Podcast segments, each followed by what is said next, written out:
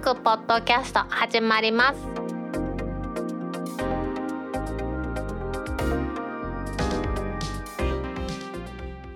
2021年5月14日タックポッドキャスト2第143回目の始まりですこの番組は天王寺アップルクラブの大道と今日はオープニングのコーナーからタック音楽部長の柴さんコメントのコーナーからはタックメンバーの北尾姫とお届けします今日まずオープニングトークとして天王寺アップルクラブ音楽部長の柴さんと M1Mac に Windows 10をインストールしたお話を対談形式で撮っておりますのでまずそちらをお聞きくださいここからはタック音楽部長の柴さんと M1Mac にパラレルス経由のアンバン Windows を入れたお話をしたいと思います柴さん今日もお願いしますはい、えー、タック音楽部長の柴です。よろしくお願いします。実はこのお話はすでに柴さんにタックのウェブサイトにブログでね書いていただいてるんですけれどもはい、書き柴ましさんた。の M1MacBook これエアですよねエアです。はい、MacBook Air のメモリ8ギガ、512ギガの SSD。ちょっと全く一緒ですこれにですもうねはい、千葉さんがパラレルスデスクトップ16.5これをインストールされて ARM 版の Windows を入れて動かしてるというお話をしていただきたいと思います。はい、わかりました。パラレルスですね。こちらあのまあ使ってる方も多いと思うんですけど、Mac 上に仮想の環境を作って、そこに Windows の OS を入れるっていう。なので MacOS の上で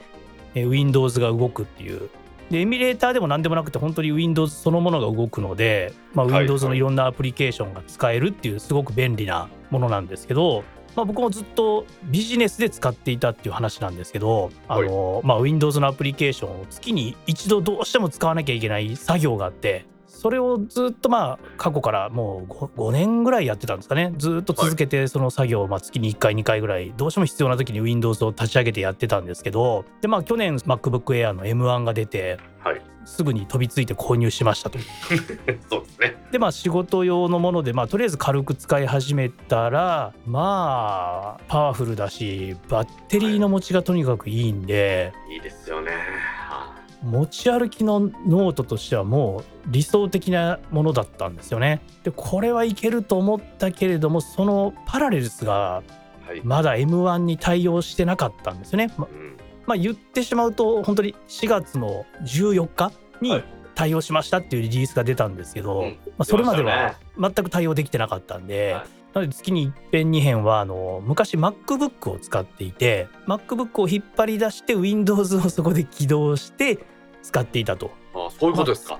そうなんですよで月1ぐらいだったらねまあ大したことなかったんですけどただやっぱりエアーが良すぎて、もう全部エアーでやりたいなとそうですか。あの自慢のメモリが64ギガでしたっけ？あの MacBook Pro ではなく Air でや MacBook りた いと。 MacBook Pro は逆になんかは Windows 入れたくないんですよね。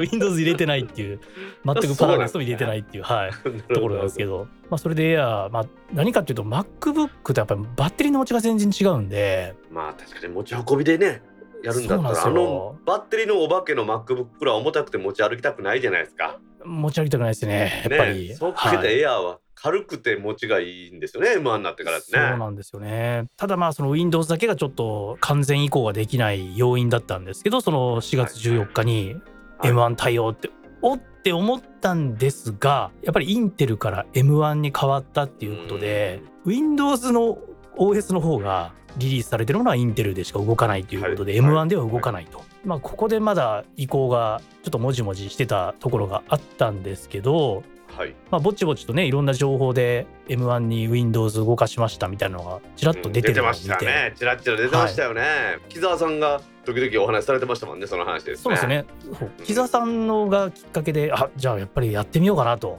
これはちょっとチャレンジしてみようかなと思ってうでん木澤さんの時に確か英語版しか動かないっていうそうそう。そうです。話だ英った語ん版ですよしねか動かないって話だったんですね。でさらに見るとなんかこう日本語化をこうやってできたみたいな話も見つけたんで、ちょっとこれはまあ自分でやってみようかなっていうので M1 の、えー MacBook Air にパラレルス16.5を入れてはいじゃ。あ Windows 10の ARM 版の、まあ、インサイダープレビューっていう評価版なんですよ、はい正式版ではないんですけども、あくまでインサイダープレビューですね。は。はいいで日本語化をするっていうこの動きをちょっとね、タックのブログの方で詳細は紹介させてもらったっていう流れですよね。このパラレルスのデスクトップに関しては、エージェも大阪にね、坂部さん、今はコーレル社の坂部さはいんですけれども、来ていただいてお話ししてもらった時に、M1 Mac 上でもしインテルの Windows を動かすんだったら、これは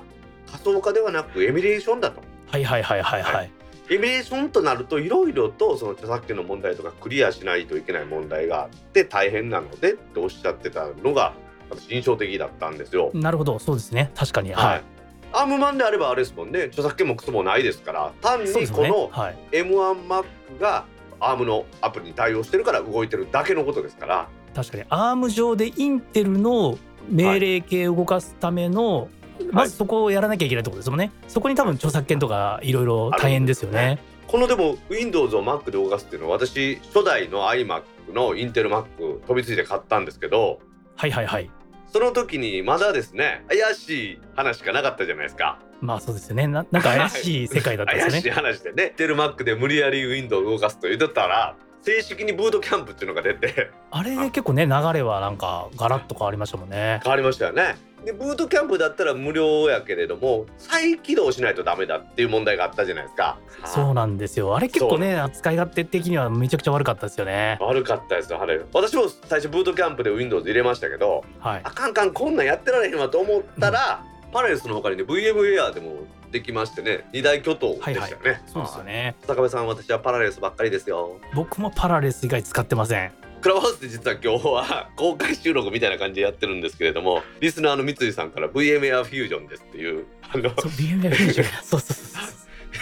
あの呼びかけたら Facebook メッセンジャーで来ました。はい亀川さんからもう正解ですということでありがとうございます本当にいや皆さんあってのやっぱりタックポッドキャストですね木澤さんもねあのすはいすべての僕僕のインストールのきっかけになった木澤さんあほんまや公開収録の場に木澤さん来てくれます、あの木今澤日はさあんののおかげでチャレンジはいしましたパレスデスクトップを入れて我々 Mac で Windows を動かしたという話なんですけどこれねウッドストリームのデジタル生活の木澤さんのお話をポッドキャストで聞いて私も柴さんもその気になって入れたんですけどその木澤さんが公開収録の場に来てくれてますありがとうございます木澤さんさすがもうアップルのね信者である木澤さんそうですよねユーマグロ会ですから ね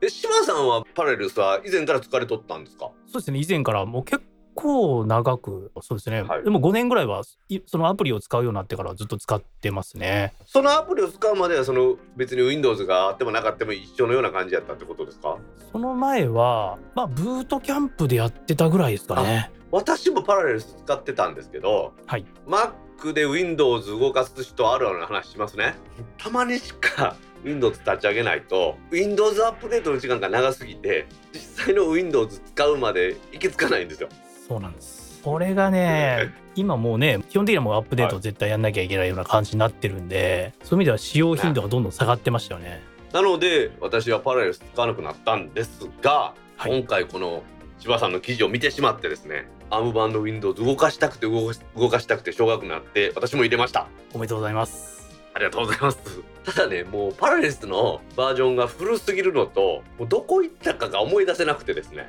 はいはいはい。どうしようかと思ったんですけど、いろいろと探したら、ベクターっていうあのオンラインのソフトウェア売ってるサイトで、はい。なんとい1年版というやつですけど、これが税込み3980円で売ってたんで、それで入れました。安い。安いんですよ。多分、旧バージョンの古いバージョンからアップデートすることやっても5000円ぐらいかかるから、それより安いかなと思って、そうそでれすにしねまし。た、結局はですね Windows が柴さんにこう詳しくまた話してもらいたいんですけどはいはい。 ARM 版はインサイダープレビューやから、まあ、無料じゃないですかはい。そこでねあー Windows でお金払うんでええんやったらやっぱパラレルスもう一回使ってみようかっていう気になったんですね、そこ結構大きいですよね。 は確か僕昔 Windows を入れた時なんか DVD から確かインストールした記憶があるんですけどその頃のイメージをずっと引っ張って使ってたりしたんですよね。いはいはいはいはいで今回本当クリーンインストールは本当に久しぶりみたいな実際でも Windows を使ってる人もねあんまりクリーンインストールするパターンってねよっぽどマニアな人は別として一般の人ってやらないですよねで今回ねインストールからずっと流れてやっていって、はいまあまあパラレルスがやっぱよくできてるなと思いますよねすごいですよねこれちょっとちょっとインストールの手順ぜひお願いしますはいまあ、パラリスのインストールはねあの普通の Mac のアプリケーションと同じはいインストールとして、はいパラリスを立ち上げた後に同時にといいますかそのインス Windows 10のインサイダープレビュー版を、まあ、はマイクロソフトのサイトの方から、まあ、ダウンロードしておく、まあ、これ9 9点何ギガだ9.75ギガでしたっけ、まあ、9ギガ以上のファイルがあるんですけどそれをダウンロードして通常 Mac だったらダウンロードフォルダにダウンロードされて、まあ、そのまんまほったらかしに置いたまんまパラレルスをインストールした後に、じゃあ Windows を入れますっていう時もう自動的にその拡張子を見つけてもうやることって続行ボタンを押すだけですもんね。続行ボタンを押すだけですはっきり言って説明ってそうですね続行してくださいって言うしかないですよね。画面が出て右下の続行ボタンを3回ぐらい押したらインストールできますみたいな話ですよね。イメージファイルっていうんですかね拡張子が VHDX っていうやつそうですこれね。を落としておけばあっという間にインストールされちゃいましたもんね。そうなんですよね。これ本当簡単ですよね。うん明け方4時半ぐらいですかねダウンロードってしたら残り10分で出て僕も結構それぐらいで多分ダウンロードできて、まあ、午前中なんか9時とかなんかそんな時間だと思うんですけどあーやっぱ午前中いけんですいややっぱり夕方とか夜やっちゃダメっすね逆になんかあマイクロソフトのサイトすごいなと思ってこの9ギガ以上のファイルをなんかうんこんなんでダウンロードできるのかと思って感心してたんですよね。あっという間にします10分ぐらいで落ちました明け方やったあらそうですねやっぱり、ははい、皆さんもだからあれですよ今 Mac に ARM 版の Windows 10インサイダープレビューを入れたい方は Windows のイメージファイルっていうんですかねでこれを落とすのは明け方とか午前中をお勧めしますもうこの ARM 版のインサイダープレビューはもちろん無料で評価版なんですけどもさらにさらにですね、はい今パラレルスデスクトップバージョン16ですけどもこれのインストールお金かかるんじゃないのと思って躊躇してる方千葉さんあの殺し文句お願いしますい、これですねあのパラレスの本当に素晴らしいところが14日間無償で使えるっていうのがあるんですけど機能制限が全くないんですよね。フルで14日間使えるっていうことはこれを聞いてあインストールしてみるぞっていう方がいればその、まあ、目的の Windows のアプリケーションが動くことを確認14日以内に確認さえすればそれから購入すればいいっていう、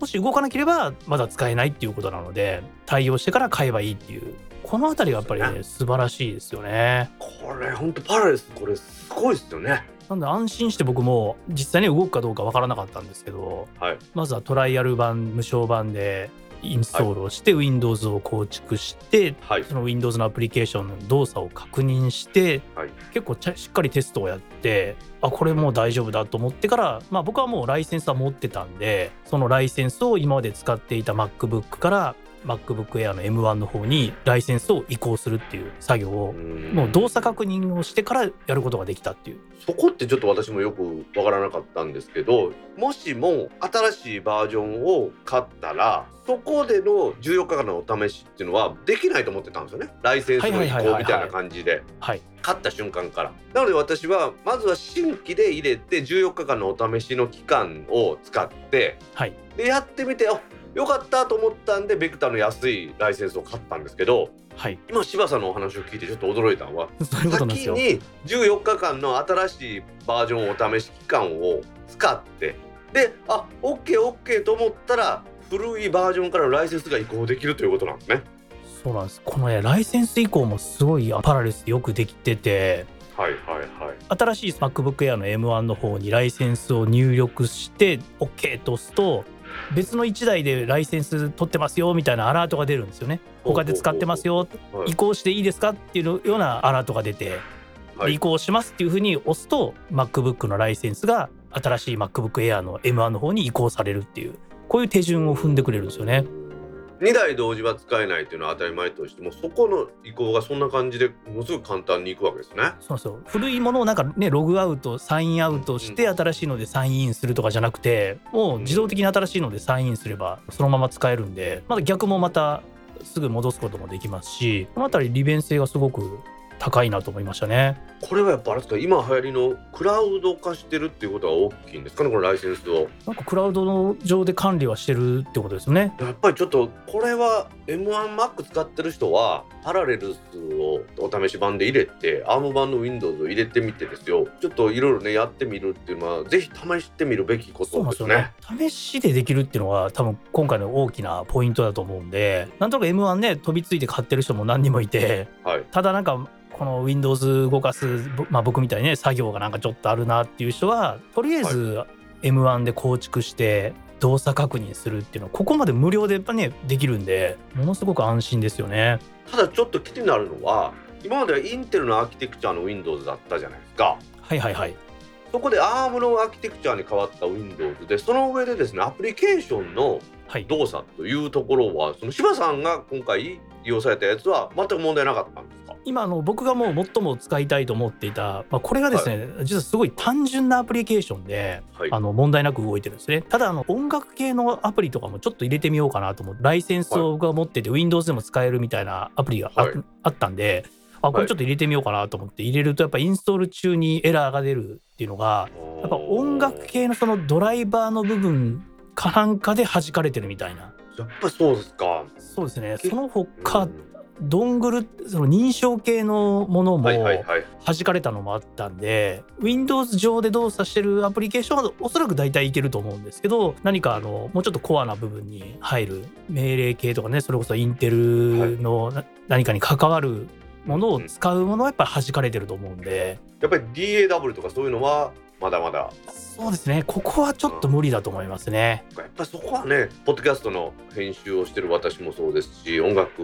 をね愛される柴さんもそうですけど、エマーマックでロジックプロを使ってますけど、はいこのプラグインが M1 に対応してないっていうのがあってはい切ったはりいは貼っいたりはできるけど、最後の仕上げとかができないっていうのがやっぱりあるんですよねいまだに。そうですね多分根っこは同じ問題だと思うんですよねここは。あーね根っこは一緒なんでしょうね。アームのアーキテクチャとやっぱりねインテルとは違うっていうのが結局答えになってるんでしょうね。それはだからアーム版のインサイダープレビューの Windows10 だからっていう話じゃなくてもっとコアな部分でいろいろと問題があるっていうことなんでしょうね。だと思いますねはい。だとすればこれはパラレルズの問題ではないのでまあ仕方ないっちゃ仕方ないんでしょうね。もうパラレルスも Windows も悪くないと思いますね。 うーんまあ仕方ないというかインテル Mac より動きがまた快適なんですよ。快適っすねこれ。そうなんですよねやっぱり快適なんですよ。 快適ですよね。響きに動きますよ本当に。私もだいぶ金かけてメインで使ってますインテル Mac ですね。はいはいはい。 MacBook Pro 13インチ2020の4つ3ボル3がついてるやつ。はいそれにインテルの Core i7 の2.3ギガでまたターボブーストでもっと速くなるやつですねはいはいはい。そこに32ギガのメモリを積んでるやつこれで M1 のメモリが8ギガのやつといい勝負ですもんねそうですね。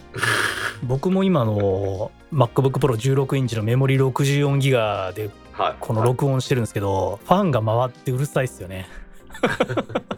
柴さんのその MacBook Pro だったらまだちょっと M1 よりは余裕があるというかまあファンは回るとしても処理速度は速いんじゃないですかおそらくあの Windows 5種もどやるわけじゃないですけどメモリ64ギガ搭載してるんでかなり快適に動くとは思ってます。でもその入れてないけど64ギガとかねうちの32ギガと比べてそこまで遜色がないこの SOC の M1Mac すごいっすねなんかねやっぱうまいこと動いてますよね。さっきの話にちょっと戻りますけど私 M1 の iMac 予約しちゃいましたさすがですね。まあ買うと思ってましたよ 僕は。絶対買うと思ってましたよ。私の Mac 歴ははい初代 iMac ですねあのボンダイブルーのやつはいはいはいはい。あれを買ってその後すぐ DVD が再生できるのが出たんで DV400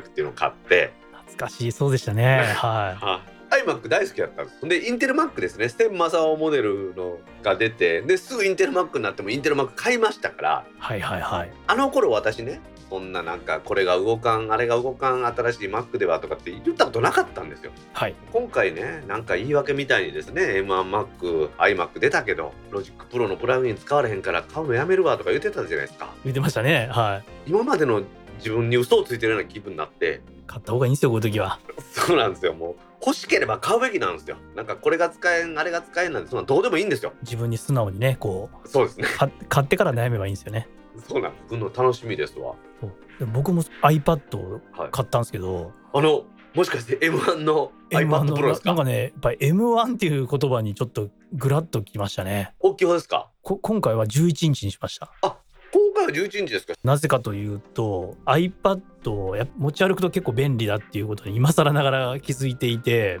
はいかといってやっぱ MacBook Air を持ち歩かなくていいかっていうとそういうわけでもない場合も多まあくて、そうですよね iOS とやっぱり MacOS とそうはなん違でうっすていうよところなんですよねはいでなくてもなんとかなる日の方がほとんどなんですけどうんうんうんうんいざっていう時に僕あっと思った時に手元にないとめちゃくちゃ損した気分になるんですよね。なるほど。あ、こんなことなら持ってくればよかったっ持っててなこっれちゃばうよっかてことったでっすてね。いう。うんで両方持つには12.9インチめちゃくちゃ重いんで すよ。てかもうエアーより重いんちゃうかなっていう12.9インチは結局13インチですからね。そうなんですよあれめちゃくちゃ重いんで、 はでまあ iPad はやっぱ Mac みたいな使い方はしないんで11でいいかなと、はいはいこれから iPad Pro のこの11インチが来ると柴さんは M1 の Air と iPad Pro の11インチを両方持ち歩いてるわけです ね。あの M12 台持ち歩きっすよね覚えてるのは柴さんに iPad Pro の12.9でガレ版の動きを見せてもらいたくって柴さん見せてくださいって言ったら、はい重いんで家に置いてますって言われたことがあって そうあったでしょあの持ち歩く時結構勇気がいるんですあれ は気合を入れないと12.9の iPad は持ち歩けなかったですね、まあ、カバンをまず考えなきゃダメですカバンをそれって iPad としてはちょっと間違ってそうなんでするよね感じですよね。そうなんです今までそのガレージバンドの表示領域がでかいっていうこれだけで12.9を買ってたんですよですがまあ11にした方がいいろんな意味でメリットがあるっていうことにやっと気づきましたね、私も長らく iPad Pro 11インチ使ってたんですけど、はい重さはそんな変わらないこの M1 の13インチですか静かで軽くて電池が長持ちっていうのでもうこっちばっかりになりましたね持ち運び用はそうなんですよなんか iPad よりもねバッテリー持つんですよね iPad より持つイメージですよそうね多分これ M1 の Air とかを買った人ってみんなびっくりするんですよまずじはい自分がこのバッテリーの持ちにはいはいでおや iPad よりなんか持つぞっていうのを気づくわけですよねうんうんということは、M1 の iPad ってなんかパワフルな以上にそういう電源管理なんかも飛躍的に良くなってるんちゃうかなっていうのはめちゃくちゃ期待してるんですよ。うん小松さんね手元に届いてないですけど来たらすごいかもしれないですねはい、あとサンダーボルト対応じゃないですかあ3ボルト対応ですね今度のうちのドックにパチッとつなげれば電源供給と外部モニターとあとイーサネットも全部つながるんで、この辺りも多分動作検証してもし動けばすっごい面白いなと思ってますね。各社ねサンボル3のドックを出してるところは M1iPad Pro に対応できますっていうのもすでに出してますからねそうですよねはいそこで外部ディスプレイにつないだりしてやればこれはもうほぼ Mac? いや Mac にはならないかすいません マックにはならないんですよね。 でも考えたら iPad Pro を外部ディスプレイにつなげることはやる意味があんまりなさそうな気もしますよねうん考えたら今ね聞いてくれてる木澤さんなんかも使われてた私も Windows 10の Windows フォンっていうの持ってたんですけど懐かしい何もかもそれを懐かしいディスプレイにつなぐと Windows 10みたいに使えるという触れ込みでやったけどやっぱりなかなかうまくいいかなかったんですよね。なんかありましたよねビジネス用途だともうこれでいけるんちゃうかみたいなね、はいこそう触れれ込とみでやっぱり一緒でなかなかやっぱり持ち運び端末と、まあ、持ち運びとはいえコンピューターとは違うっていうこうとなんでしょうね。できるかできないかっていうよくあるじゃないですか、これでもできる、いはいはいや快適にできるかどうかっていうと全然違うんですよねできるかできないかでできてもなんかこうやる気になるかとか快適にできるかって考えた時にやっぱその選択肢をする意味ってなかなくなったりしますよねうんやっぱその iPad でなんかこれができるあれができる確かにすごい便利ですけどどっちかというと iPad でしかできないことを突き詰めた方が面白いですよねうわあさすが柴さんそうですよねさっきのガレ版使う話でもタッチだからできるってことがあるじゃないですかそうそうそう本当そうだと思いますはいはい、それは柴さんにこうやって音楽作るんですよと教えてもらった時に思って私は複数のトラックを編集できないっていうことで iPad 版のガレ版はあかんわと思ったんですよ私は音を音声をこう修正したりとかね切ったり貼ったりするわけですからこれは使い物にならんな思ったけど柴さんが音楽作られるとこ見ておこっちの用途やったらこの方がいいじゃんと思いましたもんね。そうですねこうピアノの鍵盤出して弾くとか、うんうんこれはもう逆に言うと Mac でできないですもんね。できないですからね。まあちょっと話は戻りますけどそうなるとこの M1Mac でのこの Windows 10のお話ですね。はい、このパラレル上で動く Windows がまだインサイダープレビューということで、はいそこに制限はあるんですけどさっきの快適にできるかどうかっていうところで言うと快適にできる段階までもう行ってますよね。言ってますね。うん僕的にはもう以前のちょっと非力だった MacBook からはいステップアップやジャンプアップを考えるともうめちゃくちゃ快適ですね。あとはそうなるとウッドストリームのデータ生活の木澤さんの専門分野に我々踏み込んでしまいますが、はいアンワンの Windows もライセンスで発売してくれたらこれは買うしかなくなりますねいやーこれ出たらもう間違いで買いますね僕はよくこれをねインサイダープレビューで出してくれてるんだったらできればね、なんかこう評評価の意見もお手伝いをしつつ、出たらお金払って買いますぐらい嬉しいですよねこれはなんかね Windows を使わなくていいかなと思ってたんですけどここは使いたいなと思う時やっぱり出てくるんですよねそうなんですよまあ、さっきの快適な話っていうと、労仕事的に言うと必要以上の労力をかけたくないとかあると思うんですよね。そしたら Windows 使ったらその方が早かったら、まあ、アプリケーションの一つと考えれば Windows 使えばいいと思いますし無理してね Mac で Windows のことをなんかに2手間3手間余分にかけてやる必要もないと思うんですよね。今柴さんがおっしゃった通りです Mac 上で動くアプリだと思えば特に問題ないんですよそうそう思ってます。はい、私もロジックプロにしてもですよファイナルカットプロにしてもですよ、結構なお値段で 買ってるわけじゃないですかそうですよね。そこを考えたら Mac の上で動く Windows はものすごい多用途で安いアプリですよね安いアプリですよね本当にパラレルズもねトライアル14日間できるし、はいインサイダープレビューもダウンロードできるし、とりあえず気になったらまずやってみた方がいいって言えるレベルですよねそれぐらいの完成度ももうすでにあるイメージですよねぜひねこれを気になって皆さんやりたいと思いましたら天王寺アップルクラブでググってもらえばうちのワードプレスのサイト出てきますその中に柴さんが書かれた M1Mac にパラレルデスクトップを入れましてアンバーの Windows を入れたという話出てきますんでねぜひこれを見て参考にしてインストールしてもらいたいなと思いますねはいもうぜひねはい皆さんに楽しんでもらったらいいと思います柴さん今日も貴重なお時間ありがとうございましたはいありがとうございましたではまた柴さんをお呼びしてですね楽しいお話ししたいと思います次は多分 iPad の M1 版のお話もしくは M1 版の iMac のお話になると思いますが皆さん柴さんのまた登場をご期待くださいはいよろしくお願いしますタッコン学長の柴さん今日もありがとうございましたはいありがとうございました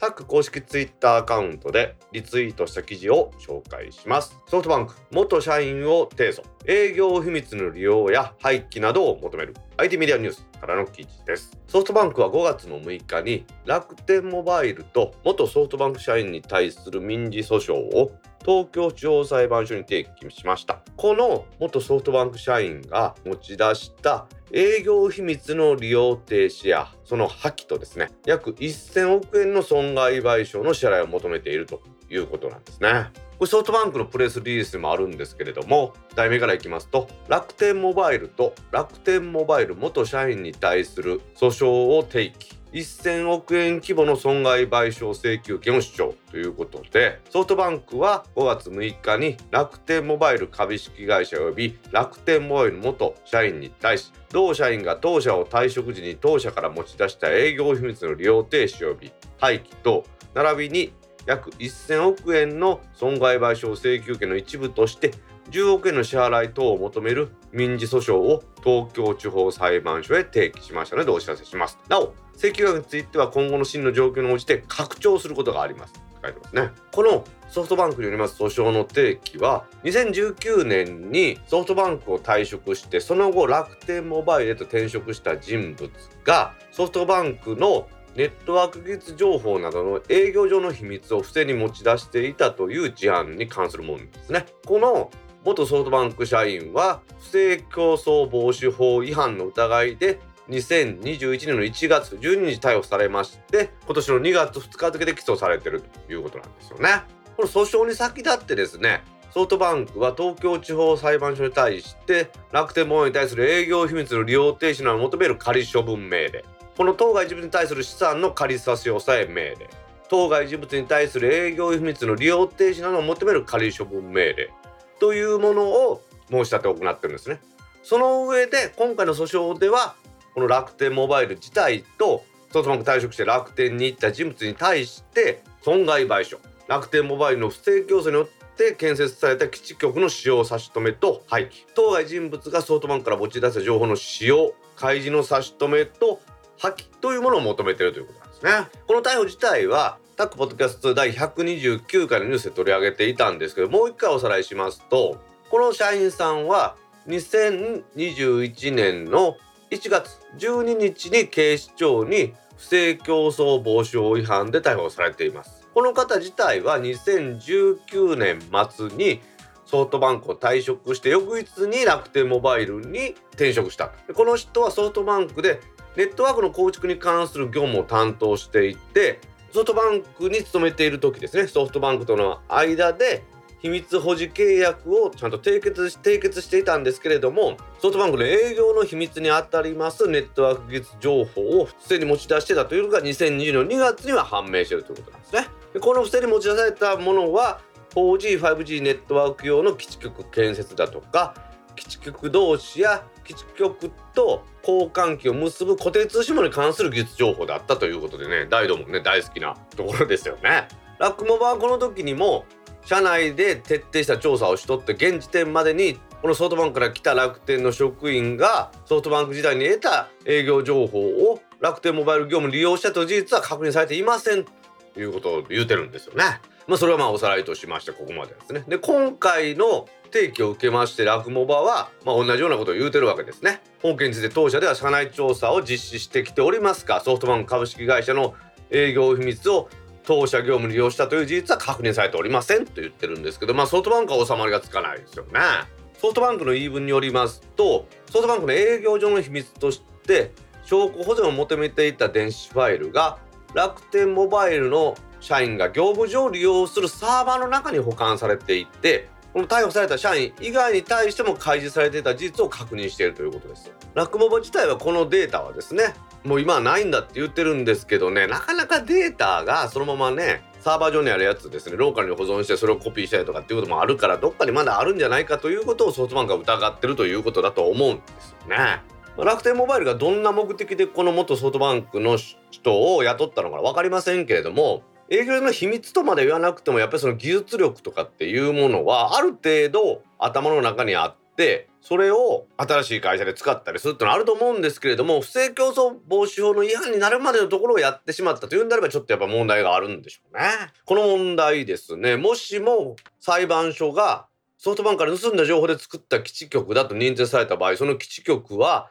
使えなくなってしまう可能性がありますのでそうなると楽天モバイルの LT のネットワークにしても新しい 5G のネットワークにしてもですねちょっとどうなるのか注目していかなければいけない裁判だと思うんですよね。楽天モバイルに転職した元ソフトバンク職員が営業所の秘密を持ち出してそれを利用したという問題この先の裁判の成り行きに注目していきたいなと思います。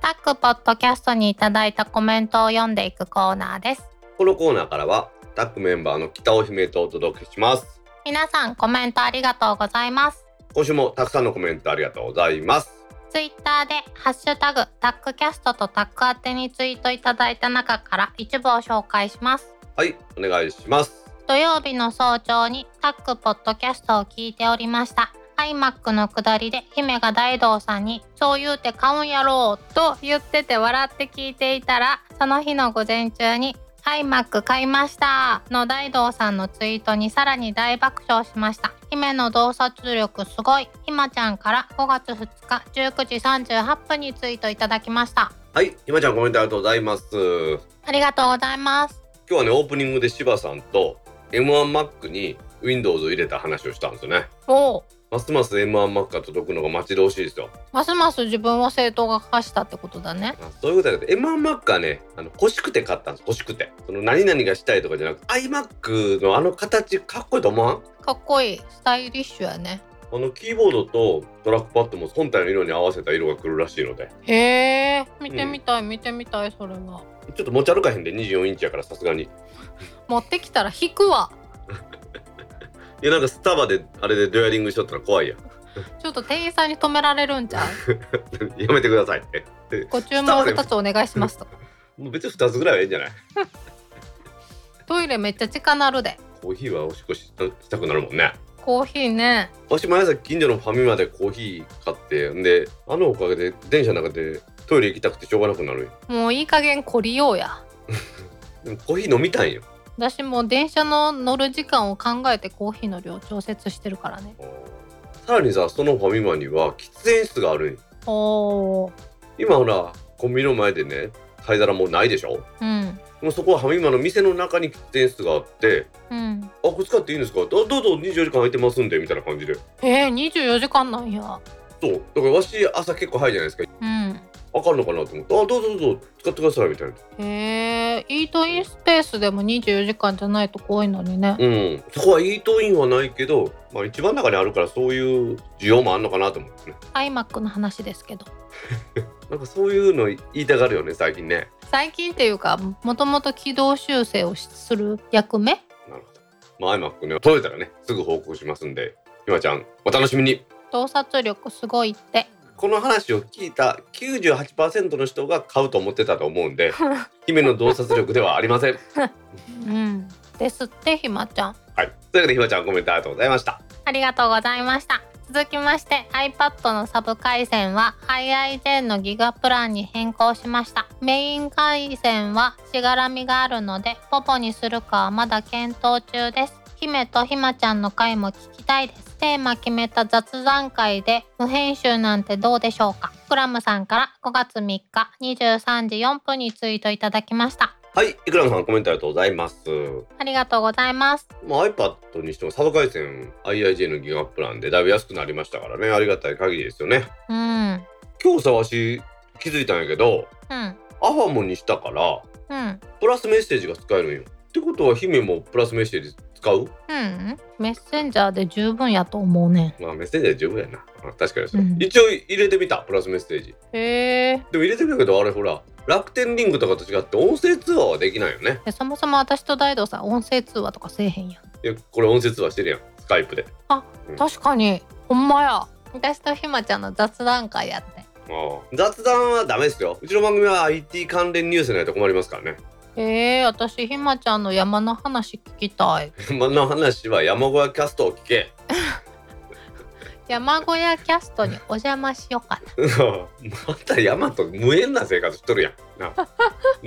なあ天保山登っとか登るたでああ天王寺公園のところにある茶臼山とかそれぐらいは登ったことあんの私でも大台ヶ原は行ったことあるよそうどこにあるの奈良県と三重県の県境やってあああの辺なまあまあ街中スニーカーで歩いとったらすれ違う人たちにびっくりされた「こんにちは」って言われながら「それで行くの?まあ山は足もいろいろ行ったけどちょっと話は省略するわ」それが正解姫とひまちゃんの会話とってあれねどっかで出せたらいいんですけどねうんうんうんうん柴さんとか入れたらまた収集つかんくなるいやあのいくらさんまたポボにしたらね感想を教えてくださいはいいくらさんコメントありがとうございましたありがとうございました続きましてタックポッドキャスト第141回拝聴信濃橋駅イコール本町駅の件 YouTube の大阪メトロチャンネルでこの話を見ていたので思わず本町駅と言ってしまいましたちなみに私も最初から最後までしっかり聞かせていただいていますいつもありがとうございますアンパ1975さんから5月6日22時14分にツイートいただきましたはいアンパさんコメントありがとうございますこありがとうございますの大阪メトロチャンネルっていうのはなんかね大阪メトロの公式 YouTube チャンネルらしくてちょっと見てみましたうーんするとですねうちの本編ではカットされてた難波元町駅の話も出てきました御堂筋線のね、はい本町駅のねは天井のライトって本町って書いてあるの知ってる知ってます嘘いやめっちゃ有名な話やと思います蛍光灯で本町って書いたんやろうんそはいいやめっちゃ有名な話やと思います うへえ私先月知ったマジであの、うんなんて後から作った通路のところでしょ天井の低いうんびっくりされると思ったのに中津の駅ってメタリックなの見たことある中津の駅いや通過したことしかほぼないから見たことないかもしれないあれ降りてもかっこいいねんけど乗っててあ中津やと思ってそのまま発車して、千里中央行きになるとさうん外出るやん。ああ淀川の鉄橋の手前で出ますわなそうそうそうそうメタリックからヒューンって言ったら地上に出る時のあのなんか爽快感たまらんまあそこなはんか宇宙船が飛び立ったみたいな感じやね囲いがないもんねうんあそこ超絶気持ちいいわし阪神難波線に乗ることが多いんやけどうん九条から西九条あたりに地上に出んねんけどさ騒音の関係でさドームみたいなんに包まれてるんよあーうん全然地上に出た感じしないねあそういう話難波元町駅やで うんあんま興味なさそうやからもうええわありがとうなんで四つ葉線はイメージカラーが青になったか知ってる川沿い違います御堂筋線が赤い動脈で、四つ葉線が青い静脈はあもともと四つ葉線っていうのはね御堂筋線の混雑を避けるためにほぼ平行に通して、本町とかねもう難波駅っていうのを同じ駅にしたっていうのはそれもあるんでへえここ最近で一番ためになったありがとうございますえいろいろいろあんねんであれ境水線がなんで茶色かとかさ嘘境水線茶色のあれやで阪急のカラーに合わせたんやで境水線阪急と乗り入れてるからはあ私もメトロチャンネル見てみようと思います赤さんコメントありがとうございましたありがとうございました続きまして早めの配信きた Apple Watch の iPhone ロック解除はとても便利ですね Apple Watch と連携してない iPhone、iPad が使いにくくなるくらいですみどりんさんから5月7日8時53分にツイートいただきましたはいみどりさんコメントありがとうございますありがとうございます早めの配信来ましたねうんあの必ずあのギリギリまで編集してるとうん慌ててあげるので予約投稿を忘れて配信してしまうっていうのをやるんですよね必ずねこれね分かってるんやったら気をつけてあれ流した瞬間に RSS フィードがバッと流れちゃうからアップした瞬間にねうんこれでもしも配信を止めたら RS フィードが流れたアプリなんかは通知が来るわけじゃないですかタックポッドキャスト配信開始ってうんで聞こうと思ったら中身がないっていう状態になるのでうん一度出したもんはもう元に戻せないんですよ、だから分かってるんやったら気をつけてって言ってんねんまあ、だからね AppleWatch の iPhone ロック解除はとても便利なんですよ 何これ編集しようとしてるのいや編集はしないでおこうと思ってるから そのまま続けてるんですよ 怖いわ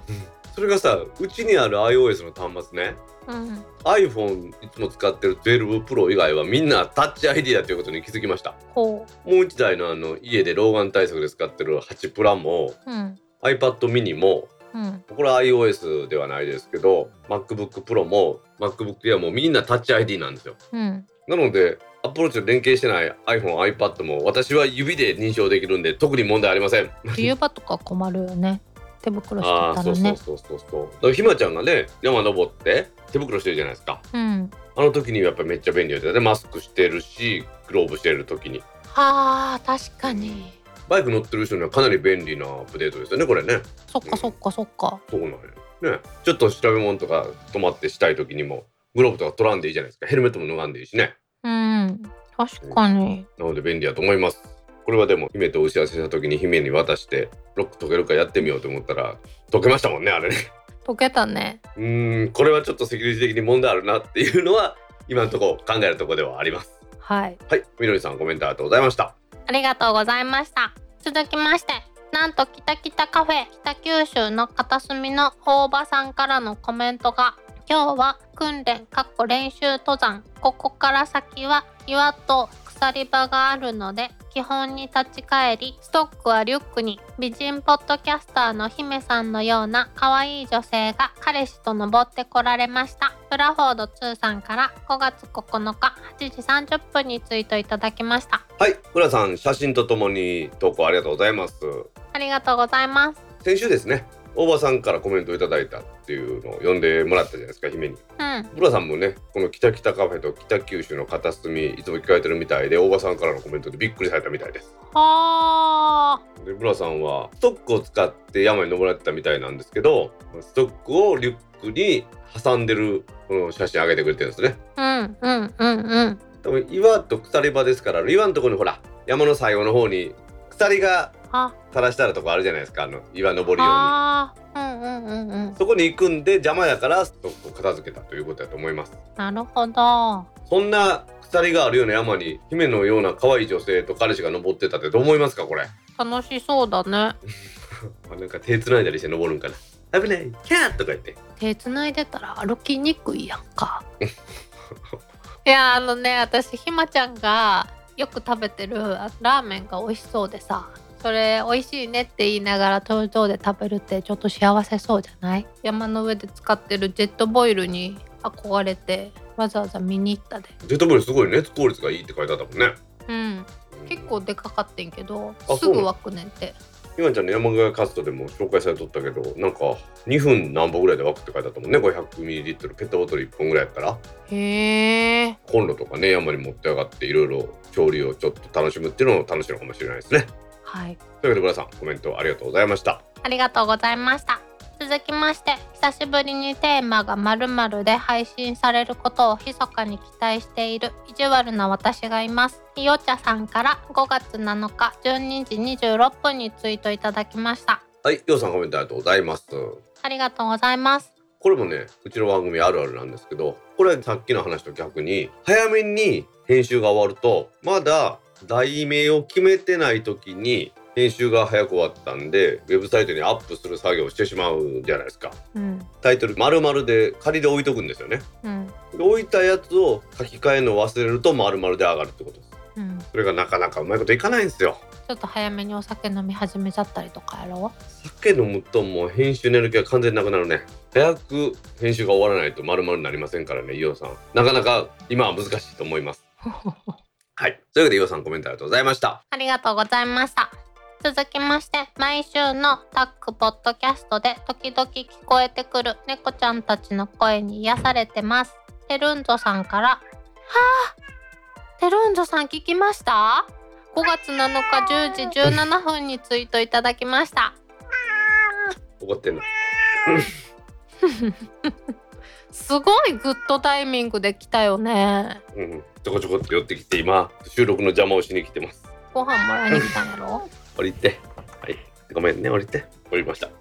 はいテルゾさんコメントありがとうございますありがとうございます。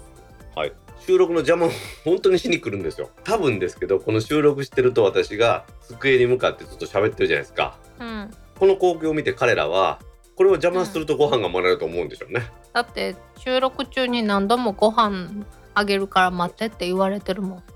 それ私も覚えるわ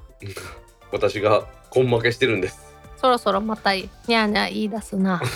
まあそういうわけで不定期にまたうちのね猫ちゃんたちは登場しますのでてるのさん期待してくださいはいてるのさんコメントありがとうございましたありがとうございました続きまして142回拝聴タイルを必要量揃えてしまったのでエアタグは見送りニュースとコメントとニャーのどれが欠けてもタックポッドキャストじゃないニャー多めだとたとえサブスクでもお得感があるかも坂手プラスさんから5月7日14時32分にツイートいただきましたはいプラスさんコメントありがとうございますありがとうございま姫の声が多めの方が私いけるかなと思ったけどねすもうニャーニャーだけでもいけるんちゃう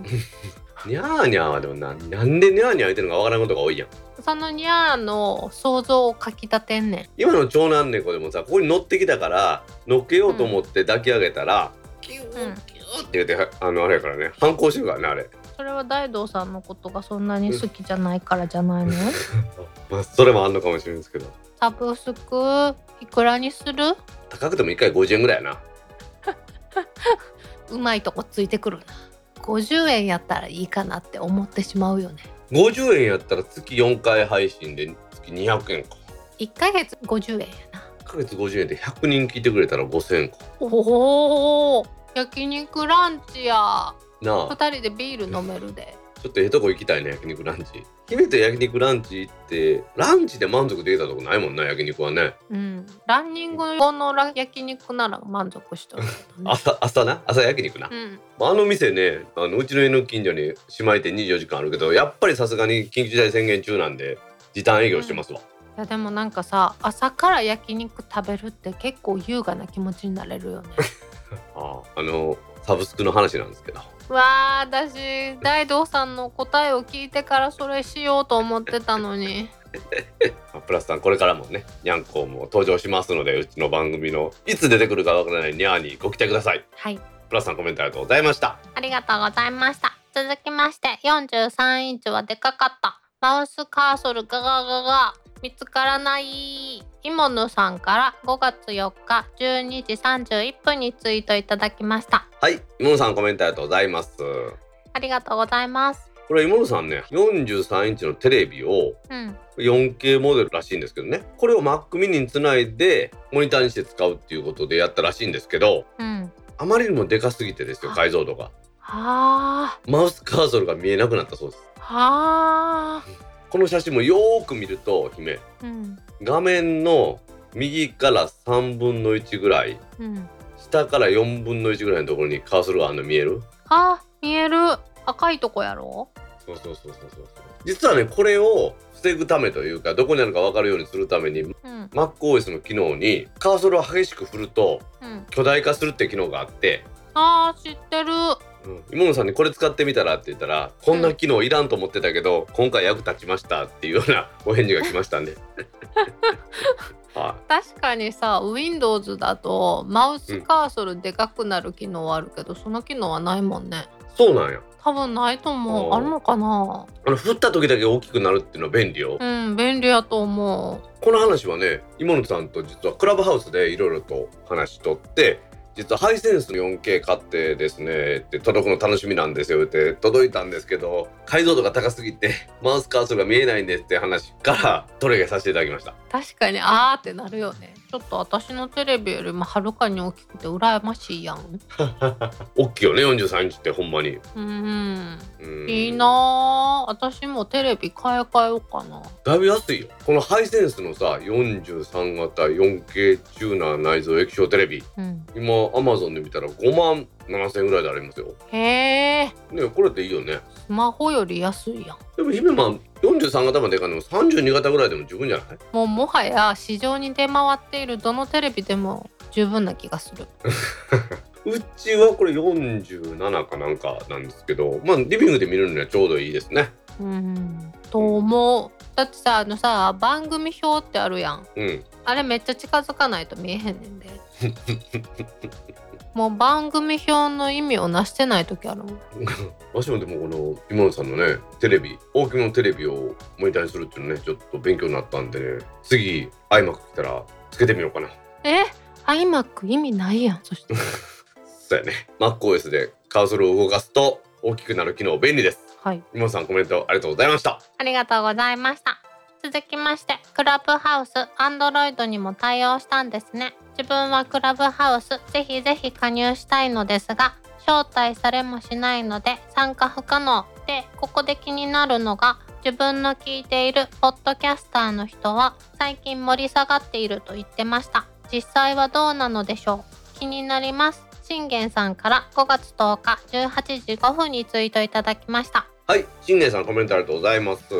ありがとうございますこの話題はですねさっきのね芋野さんの話でもクラブハウスで話しましたという通りですようんもうクラブハウスやってない人にとってはどうなってるのかわからないので、まあ、盛り下がってるっていうことではなくてあの一時期誰もが一回なんかクラブハウスをやってた時期あったじゃないですかうん、あの時期に比べると落ち着いてるだけでまあ一応盛んですねうーんまあ、ツイッターでもそうじゃないですかアカウント作って最初はなんか1回2回ツイートしたけど全然その後ツイートしないっていう人もおるでしょうんまあそんな感じですようーんということでこの信玄さんのコメントは発展的に次のエンディングのコーナーに結びつけたいと思いますはい信玄さんコメントありがとうございましたありがとうございました今週のコメントは以上です皆さんコメントありがとうございました当番組宛てのコメントは Apple Podcast アプリのレビュー Facebook ページのコメントタック公式ブログへのコメント Twitter のメンション「ハッシュタグシャープタックキャスト」などでお待ちしていますお待ちしてます皆さん今週もコメントありがとうございましたありがとうございました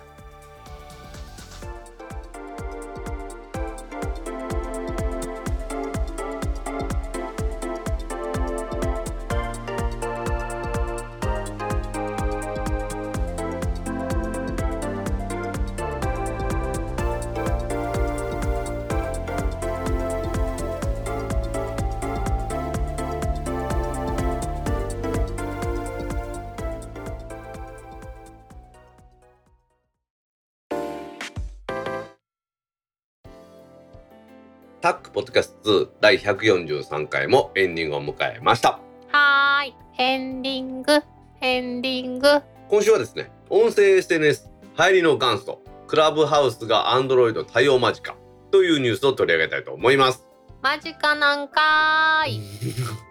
まあ、間近というかですね、ベータ版は出たっていう話なんですけどね、これね。うん。テックランチジャパンの企業にできますね。クラブハウスがいよいよ Android アプリの外部テストを開始。音声ベースネットワーキングアプリクラブハウスは、現在すべての主要テックプラットフォームに押され気味だが、ようやくそのサービスを Android に展開しようとしている。同社は、Android 版アプリがベータテストに入ったことを発表した。外部の少数の人間がテストに参加し、公開に先立つ初期フィードバックを会社に提供する予定だって書いてるんですけれども、この後ですね、うん。他のニュースで5月の9日の現地時間に Android アプリのベータ版をまず米国でリリースしたということをもう発表してます。で日本でももうすでに Google プレイストアのクラブハウスのページから事前登録が可能になってるそうです。う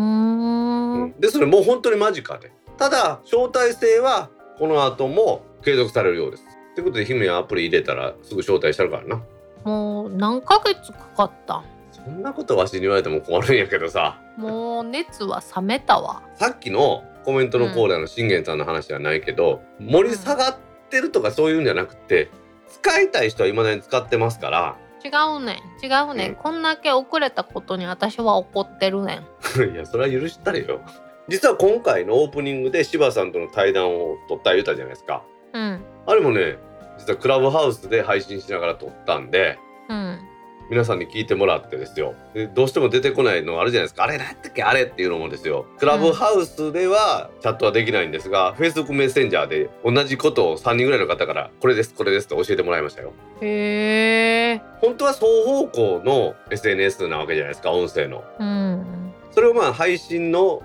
収録に使ったんで片方向になったからちょっとねそういう意味では皆さんでお話ししながら盛り上がるという意味では楽しくできますのでうん私としてはその姫がね何ヶ月遅れたとか言うけどその遅れたところで今からでも楽しくできますからおすすめしますよやだたくさんの人とお話できてっていうのは楽しいと思いますよやだやっぱりやだ何が嫌なのやだアンドロイドがこんなに遅れたことがやだアンドロイドに関しては何度も言ってますけどいろんな音声のまあハードウェアがあったからそれに合わせて作るっていうのが難しかったっていうのはしょうがないでしょうんあなたあのアプリ開発会社にいたんでしょねええええじゃあアンドロイド対応がどんだけ大変か知ってるんでしょまあでもね私がいた頃はもうちょっとシンプルだったんだと思うんだけどねどうしそれたでも検証とか大変だったよやろねやろやろ それでももうその頃でも iOS より大変やったから今はもっと大変やねんからさそれは許したらなあかんやろうーんでも正直さそんなにクラブハウスの魅力が分からんのよね、なんかいあ入ってきた瞬間に同じタイミングで入れたら同じような過程を踏んで面白いやんっていう共感ができたのかもしれないけどこんだけアンドロイドが遅れてしまったから、今更感が強すぎて、ーあーもうそれはさ姫ちょっとこう言い方悪いけど意識高い系の人の考えやねえ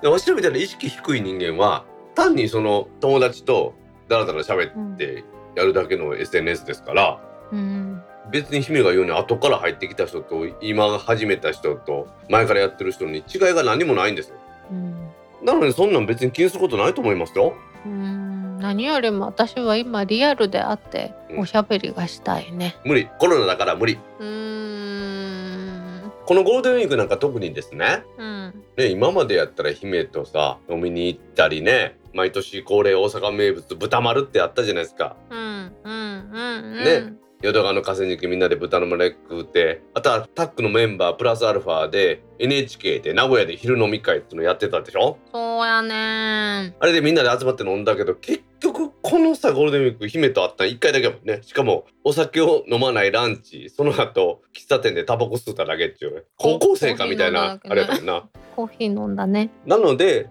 そういうこの時期こそですねコロナでみんなと会えないこの時期こそこれでだらだら話するっていうのだと思いますよなんかそういうなんかセミナーみたいなのやってるんでしょラブハウスの中でもうあんなに近寄ったことないですもん私もうズームでいい。 まあないやズームはそういう意味では素晴らしいこの前ねズームの没入型ビューっていうのでタッうクんの定例会やったんですよ、何それ。それぞれの人の位置を好きなように並べ替えてうん。できるんですよ大きさも変えれるんでうん。うんこの前やったのは学校の教室みたいな感じのところにうんうんうんうんうん。みんなのうんうん机にみんなのみんなの画像をはめてですもともと用意してる背景だともうみんなの大きさとかが一つで決まってしまっとるんですねそうじゃないオリジナルの壁紙を使うと好きなように並べ替えて好きなような大きさにできるんでへえ。それでやりましたそういう意味ではズームもみんなで雑談するというところで素晴らしいけどね、姫はそう言うけど顔出しとかを嫌な人もおるわけですようん。それはわかる。ほんでクラブハウスはあくまでも初期ではリスナーというか話の聞くだけの形なんですね。うん。で私もスピーカーになりたいですという人は手を挙げたりするとスピーカーに入れてもらえるっていうことが起こるんで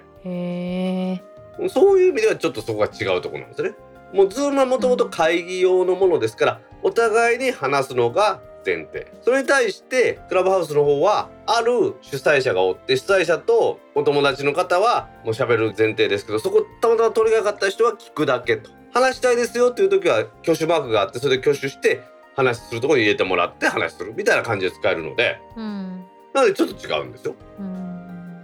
いや姫もね入れたらもうちょっと話しようやみんなで天王寺アップルクラブとかメンバーでうん。完全ちょにっとすねとるだけやね。今さタックの定例会もズームでやってると姫にとってはさビデオで映さなあかんっていうのはハードル高いやろ、うん。それがまあ話できるだけでクラブハウスやったらすぐやめれるしあの、ながら聞きができるのがいいよね。ああまあ確かになできるできるできるわしなんかしょっちゅうあれやでちょっと今からあのご飯作るんでミュートしますって聞きながらご飯作っとるであの始まる前に作って食べといたらいいのになって思って た心の声を閉じ込めてたいやいやそれはさ何時になったら何々をするっていう時間がわし決まってやってるだけやからうんまあ、暇やからいつもやったらちょっと立ち飲みでも行ってね飲みながら他のお客さんとお話ししようかっていうのがもうできへんわけやからうん家で、まあ、例えば飲みながらネットでニュース見ながらクラブハウスでみんな話してこれもう今日はご飯作る時間やもご飯作ります作る時はまあ聞きながら聞けるからで食べる時は一回抜けますって抜けるみたいな感じそれで言うとなんかこのコロナ禍でいいタイミングで出てきたものやんだよねまあそうやねその通りその通りなのでクラブハウスがなかなかいい目の付けどころやなっていうことでツイッターでもねフェイスブックでもディスコードとかでも同じようなサービスがあってみんなそれも結構流行ってますよって話ですよね。まあでクラブハウスの面白いところはそのもともとお話しするためのツールとしてではなくてあくまでも SNS でフォローとかし合ってやるっていうツールとして出たっていうところが面白いのかなと思ってますね。うん初期の頃はだから目的がわからんなんか無音ルームとか言ってあって喋ったらあかんのよ、でそこに入って、そこにおる人をフォローするだけみたいなんでフォロワーの数を増やすみたいなのがあったんよ SNS ってなんかそんなんあるやん、へえうん今はそうだからそんなんじゃなくって仲間と話しようかという人がでそこで逆にまた仲間になってまたその仲間になった人がやってるところに話しに行ったりするっていうのをやってますようーんとりあえず天王寺アップルクラブは天王寺アップルクラブとしてルームを作る権利をもらえたんで天王寺アップルクラブルームがありますんでね姫アンドロイドの事前登録早速してもしアプリがインストールできるようになりましたらすぐ招待しますんで一緒にやりましょう、うんちょっと心がほぐれてきたまあ、リスナーさんもね姫がここでお話ししてるよっていうのを聞いたら来てくれるんじゃないだって今は一方的にさブロードキャストとして流してるわけでしょうんそこが双方向でね姫とお話できたらみんな喜ぶと思うよそうよね augm の時はいろんな人と話せたもんねそうそうそうみんなねやっぱりえでも大阪は受付のところにね女性がいっぱい並んでくるじゃないですかうちからはね、姫もおるしさあとは iPhone 小町のじゅんさんとかねうんひまちゃんもねよく大阪に来てくれた時は手伝ってくれたしですよね誰よりも働いてくれるよねだからそうやってねうんああやってリアのイベントやったら皆さんにお会いできたんですけどそれができない今ね私としてはぜひ姫にもクラブハウスでアカウント作ってもらってリスナーの皆さんと交流できる時間ができたらなと思ってます皆さんこれ実は来週の配信はい5月の21日の配信お休みしますんで皆さんぜひ姫クラブハウスにというのをコメントください2週間ありますから あのあリアルに聞いてますよって声かけてもらえるのは本気で嬉しいよねほらほらほらほら皆さん Android の人も皆さんアカウント作って、まあ、この番組聞いてる人は Android ユーザー少ないんですけどねうん、そうね。ぜひ皆さん姫にクラブハウス一緒にやりましょうというお声掛けをお待ちしてますはい。まあ、そういうわけでいよいよですね元祖音声 SNS と言われますクラブハウスが Android 対応ということでベータ版はすでに配布されましたよというお話でしたようやく来ました。はい Android ユーザーの皆さんもお楽しみにはい。それではタックポッドキャスト2第143回を終了しますはーい。次回のタックポッドキャスト2第144回は実は1週間お休みさせていただきます5月の21日の配信はお休みさせていただきまして来週5月の28日の金曜日に配信する予定ですはい。では皆さん再来週も聞いてくださいね。バイニャー。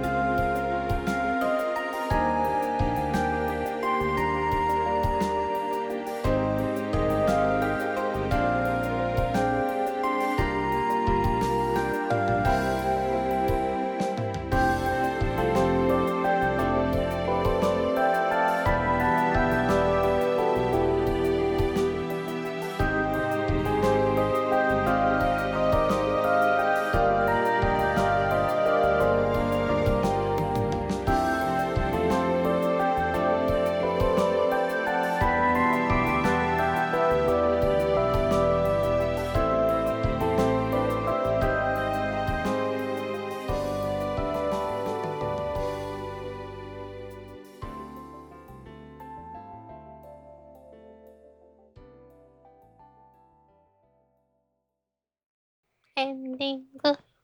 いくエンデでィング。も